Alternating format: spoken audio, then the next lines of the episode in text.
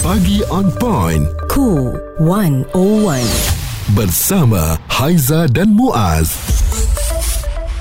Bila sebut mengenai pendidikan anak-anak, itu yang paling kita letakkan ya, pilihan utama untuk kita bawa ke mana arah tujunya. Dan pendidikan anak-anak tu kita pasti ianya sangat-sangat penting, kerana pendidikan awal yang baik insya-Allah akan menterjemahkan ya anak-anak kita ni menjadi orang ataupun insan yang hebat. Yep. Dan ada satu cadangan Haiza, sekolah khas buat golongan B40 yang telah pun diutarakan. Mekanismenya sedang diperhangsi, ada kemungkinan dia akan menjadi model khas ya. Jadi model khas ini kita akan tetapkan beberapa kriteria penting, menumpukan betul-betul kepada isu-isu yang terkait rapat dengan kemiskinan, bantuan dan juga keadaan yang akan memberikan sokongan kepada ekosistem susulan sekolah itu. Jadi sekolah itu jangan salah faham ya. Sekolah ini model khas maknanya kita bercakap tentang akses. Mana tempat yang paling sukar untuk anak-anak ini pergi ke sekolah mendapat akses pendidikan. Di situlah sekolah model khas untuk kalangan miskin ini akan didirikan. Jadi model khas ini kita akan bagi tumpuan berdasarkan pada kriteria jawatankuasa yang akan ditetapkan kemudian. Menteri Pendidikan Fazlina Sidik, itu yang beliau maklumkan. Pada mulanya Muaz, Haiza sendiri bacalah apabila ada sekolah khas buat golongan B14, Haiza tak bersetuju. Kerana nampak diasing-asingkan dan lebih menjauhkan mereka daripada orang yang ya mungkin ada yang lagi bijak pandai, dan diasingkan B40 dan ada peluang-peluang yang lain tak dapat disamakan. Ya. Jadi bila dah dikongsikan tadi, kita lebih fahamlah bahawa sekolah khas ini memang tertumpu betul-betul ke kawasan yang miskin. Ini sebenarnya hasrat daripada Perdana Menteri yang memaklumkan bahawa kerajaan berhasrat untuk memperkenalkan jenis sekolah baru yang menyasarkan kepada anak-anak daripada golongan paling miskin di negara ini.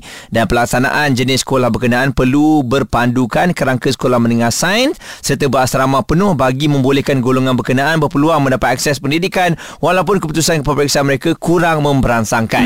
Maknanya dekat bandar tak adalah. Mungkin di luar bandar atau kawasan pedalaman lah yang banyak tu model ni. Jadi saya rasa satu contoh yang sangat baiklah, kerana bila model utamanya adalah kerangka sekolah menengah sains dan berasrama penuh, bagus ya, tapi peluang ini lebih tertumpu kepada mereka di bawah B40.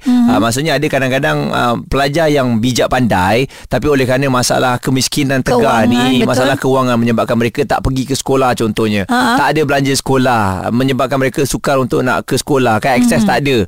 Jadi sayanglah anak-anak yang sebegini yang peluangnya kalau dijaga baik-baik mungkin dia akan menjadi orang yang hebat, tidak diketengahkan. Perbualan menyeluruh bersama Haiza dan Muaz. Pagi On Point Cool 101. Semasa dan sosial. Sekolah khas buat golongan B40 akan diwujudkan, tapi ini baru dalam cadangan. Ada juga yang tak bersetuju kerana kenapa nak diasing-asingkan, nampak nanti ada kasta di situ dan sebagainya. Tahulah kadang-kadang budak-budak sekolah ni bila dia tahu ni sekolah B40 akan ada pembulian pula kat situ. Itu yang masalahnya ya, sebab kalau kita lihat pada dasar besarnya kenapa sekolah ini nak diwujudkan pada cadangannya adalah usaha wajar bagi mengelakkan keciciran di negara ini. Sebab itu kalau sekolah ni akan dibina pun pada kawasan yang penduduknya ramai di bawah B40 ni ataupun miskin tegar. Jadi kita nak dengarkan pandangan daripada Cikgu Muhammad Azizi Hassan selaku Presiden Ikatan Guru-Guru Muslim Malaysia AI Guru.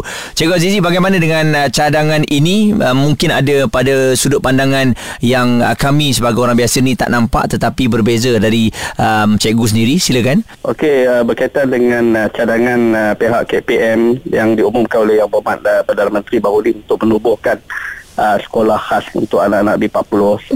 Pertamanya kita lihat dia ada satu cadangan yang baik dan konstruktif mengambil kira situasi yang kita hadapi hari ini, iaitulah berdepan dengan anak-anak yang tercicir pendidikan. Dan kita nak bagi kepada anak-anak yang B40 tadi, kita tingkatkan kualiti pendidikan mereka. Pertama kita lihat juga ialah isu yang berbangkit ialah kita ada sekolah-sekolah seperti SPP, MRSM, SMKA, sekolah-sekolah khas, tapi mereka tidak dapat menampung untuk disediakan pendidikan kepada anak-anak B40. Jadi cadangan ini ialah mengambil kira untuk kita memberikan peluang pendidikan yang lebih baik kepada anak-anak di 40. Namun saya rasa KPM ada justifikasi itu sendiri. Saya rasa mereka perlu buat kajian data dengan lebih terperinci dan model apakah yang mereka nak laksanakan konsep sekolah khas ini. Supaya kita isu-isu yang dibimbangi itu seperti jurang, isu yang disebutkan tadi ialah berlaku kasta dan sebagainya dapat diatasi dan tidak memberikan satu persepsi negatif tentang kewujudan sekolah khas B40 ini. Dan apa yang kita dimaklumkan juga, pihak KPM akan berusaha pastikan sekolah khas golongan miskin ini dibuka tahun depan. Adakah secepat ini, Cikgu? Sepatutnya? Ya, mungkin cadangan itu akan dibuka pada tahun lepas tu, bukanlah bermakna sekolah diwujudkan bangunan sekolah, namun mungkin dipilih sekolah-sekolah tertentu untuk ditempatkan pelajar-pelajar miskin ini. Nah, dan diberikan kita kata kemudahan infrastruktur dan juga asrama supaya mereka dapat pendidikan yang baik. Jadi setakat hari ini kita belum dapat satu model yang jelas daripada pihak KPM, tapi saya rasa ia satu usaha yang baik yang perlu kita lihat ke hadapan untuk memajukan pendidikan golongan anak-anak daripada B40. Cikgu, bagaimana pula dari segi tenaga pengajar? Adakah mencukupi? Ini kita perlu risau bila ada sekolah lain yang dibuka tak dapat menampung ataupun guru-guru itu sendiri tak mencukupi. Ya, betul. Saya setuju. Dan antara perkara yang dibangkitkan bila cadangan untuk menubuhkan sekolah khas B40 ni, yang dibangkitkan adalah isu tentang kualiti sekolah sedia ada dan juga kekurangan guru. Jadi ini antara benda yang KPM perlu lihat juga selain daripada nak mewujudkan sekolah khas B40 ni. Antara perkara besar yang kritikal yang perlu dilaksanakan oleh KPM ialah menangani isu-isu sekolah daif, sekolah yang kurang kemudahan. Ini perlu juga diberi tumpuan. Ini antara perkara yang perlu juga dilihat. Dan yang kedua ialah kekurangan guru. Kita bimbang bila wujud sekolah kita tidak dapat menyediakan guru, jadi akan menimbulkan masalah lain. Betul. Jadi dua perkara ini perlu diberi penekanan juga di samping untuk mewujudkan sekolah B40. Jadi projek rintis di kawasan tertentu, di negeri tertentu, di daerah yang tertentu itu perlu dimulakan dahulu. Mungkin kita mulakan di negeri-negeri yang ramai majoriti anak-anak B40.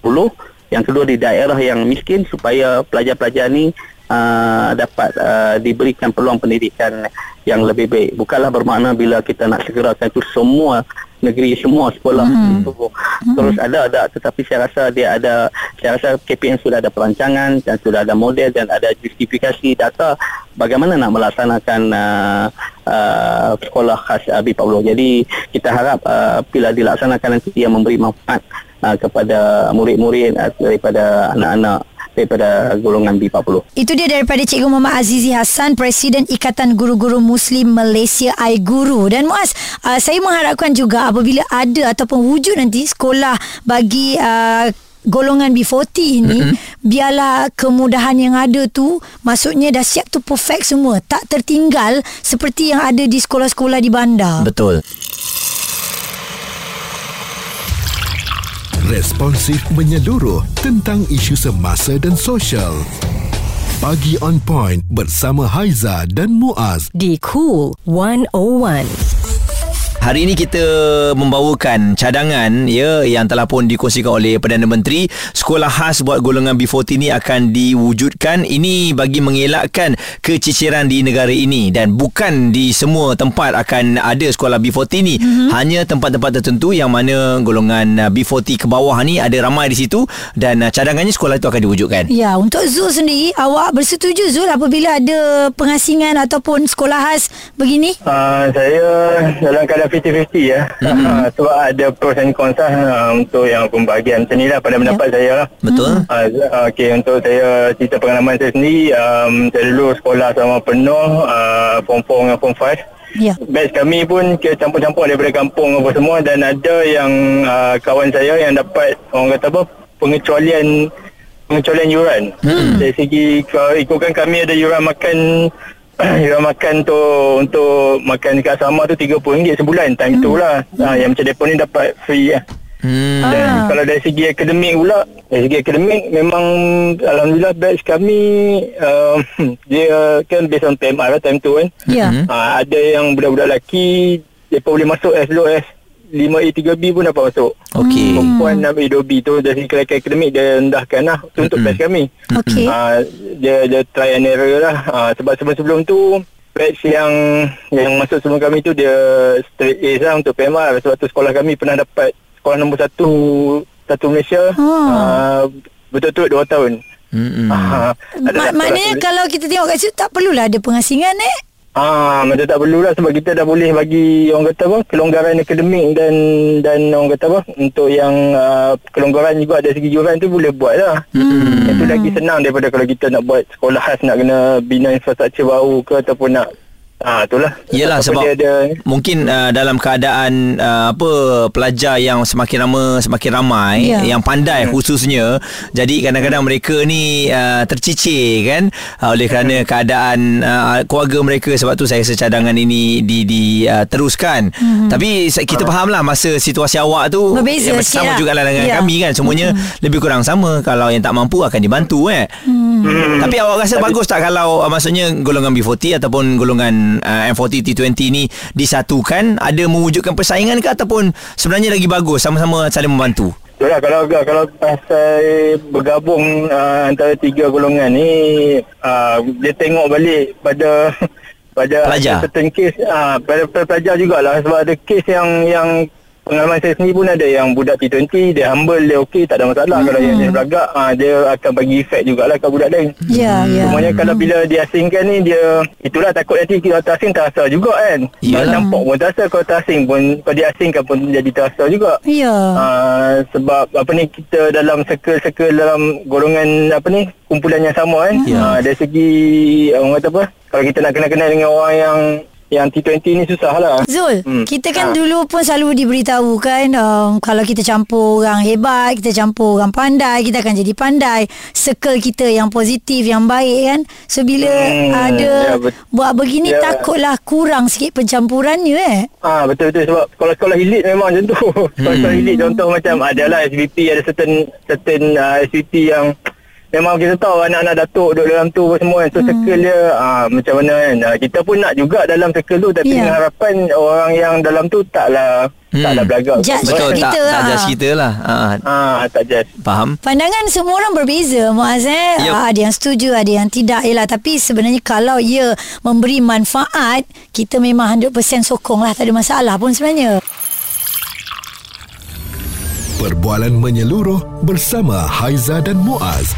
Pagi On Point, Cool 101.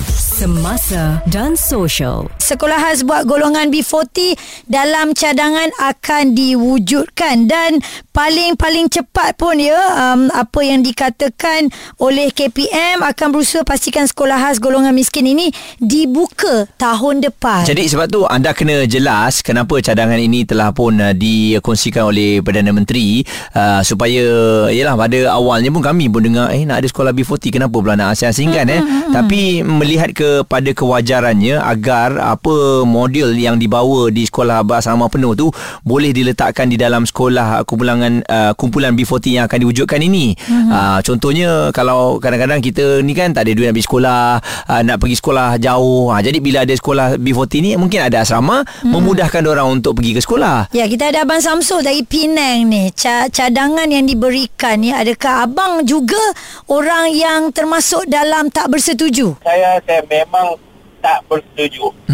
Sangat-sangat tak bersetuju. Kerana apabila kita buat asingkan macam tu, kadang-kadang orang kaya dia nak anak dia tu sekolah biasa supaya anak dia tu dapat merasakan kesusahan macam mana orang miskin. Jadi dia campur dengan orang miskin, bagus juga. Meski mana orang miskin pun, dia akan campur dengan orang kaya. Dia akan merasa dia majukan diri dia. Oh, macam mana nak jadi kaya. Kalau kita asingkan, mana tahap pendidikan tu sama. Miskin tetap miskin, dia akan malas belajar. Maklum sajalah kan miskin. Yang kaya dia akan rasa belagak. Jadi lebih baik kita buat macam biasa sekarang ni. Banyak ada pengalaman orang miskin dengan orang kaya. Kena ada pencampuran tu juga nah, sebab kita takutlah nanti pemikirannya sama juga. Nanti bila dah keluar geng yang sama juga, susah bila nak bekerja, nak bercampur nanti ya. Dia berasa macam, dia tengok orang miskin ni macam macam hina. Jadi orang miskin pula tengok orang kaya ni macam, oh, darjah tinggi ni sangat. Dia ada gap, Jadi saya tak bersetuju. Sangat-sangat tak bersetuju. Sangat-sangat tak bersetuju. Sebenarnya kan Muaz, kewujudan B40, M40, T20 ni pun sebenarnya untuk Haiza sendiri pun, kalau boleh Haiza tak nak tahu pun Haiza berkawan dengan orang kategori apa. Sebab saya pun dalam kategori yang biasa-biasa. B40, M40, T20, semuanya kita nak. Jadi kita tak nak bila ada, kita tahulah, oh dia dari kelas B40, dia dari kelas T20. Kejap lagi kau judge orang tu macam-macam. Sebab tu kita tak mahu benda tu wujud. Terutamanya kalau anda bayangkan ada sekolah khas untuk B40 ni, bagaimana pula judge ataupun pandangan daripada sekolah-sekolah lain. Kita kat sekolah ni kita tahulah kan, waktu muda ni kita suka sangat nak bersaing antara satu sama lain, suka nak tunjuk kita yang paling hebat. Jadi itu yang kerisauan kepada ibu bapa juga sebenarnya. Bagus saya rasa kalau golongan ataupun sekolah B40 ni dia menerapkan apa yang kita dapat di asrama penuh. Bagus. Cuma itulah emosinya, kawalan sebegitu yang harus dilihat semula oleh pihak kementerian ni. Takut nanti anak-anak murid yang masuk di sekolah B14 dia pula pressure. Bukan apa tahu, sebab budak-budak ni lah yang menghadap hari-hari benda ni. Dan ini juga ada kenyataan daripada Dato' Dr Anwar Rapai, Timbalan Menteri Pendidikan Inovasi dan Pembangunan Bakat Sarawak. Say I would not agree that we should form sekolah untuk pelajar miskin di negara ini. We should have another way, different method to address pelajar miskin. There's a lot of way to help them. Not building a school. Sekolah dan banyak sekolah daim belum direpair. Ya, jelas di situ nampaknya beliau kurang bersetuju. Dan ada lagi yang kalau kita lihat ya, apa yang dikatakan penubuhan sekolah khas itu memerlukan kerajaan menyediakan kos yang besar untuk melaksanakannya ketika masih banyak lagi aspek lain yang memerlukan perhatian seperti sekolah daif di Sabah dan Sarawak. Yelah, saya rasa itu lebih penting lah kan, menaik taraf sekolah-sekolah tersebut, merapatkan sekolah-sekolah yang ada jurang ni, daripada kita mewujudkan satu lagi sekolah. Tapi yelah, ianya cadangan. Dan projek rintis ini akan dilakukan. Saya rasa mungkin boleh pilih satu dua sekolah dulu, kita tengok macam mana kejayaannya. Sebab benda ni sentiasa cuba, try and error, penambahbaikan. Kalau bagus kita teruskan, kalau tak bagus mungkin kita hentikan. Sebab pernah kita tengok juga ada dulu sekolah wawasan dan sebagainya untuk nak merapatkan jurang perkauman antara kita ni. Tapi ya, bagus usaha yang berterusan tu bagi membantu golongan B40 ni. Tapi nak mewujudkan jurang tu mungkin ramai ibu bapa tak setujulah. Perbualan menyeluruh bersama Haiza dan Muaz. Pagi On Point Cool 101. Semasa dan Sosial.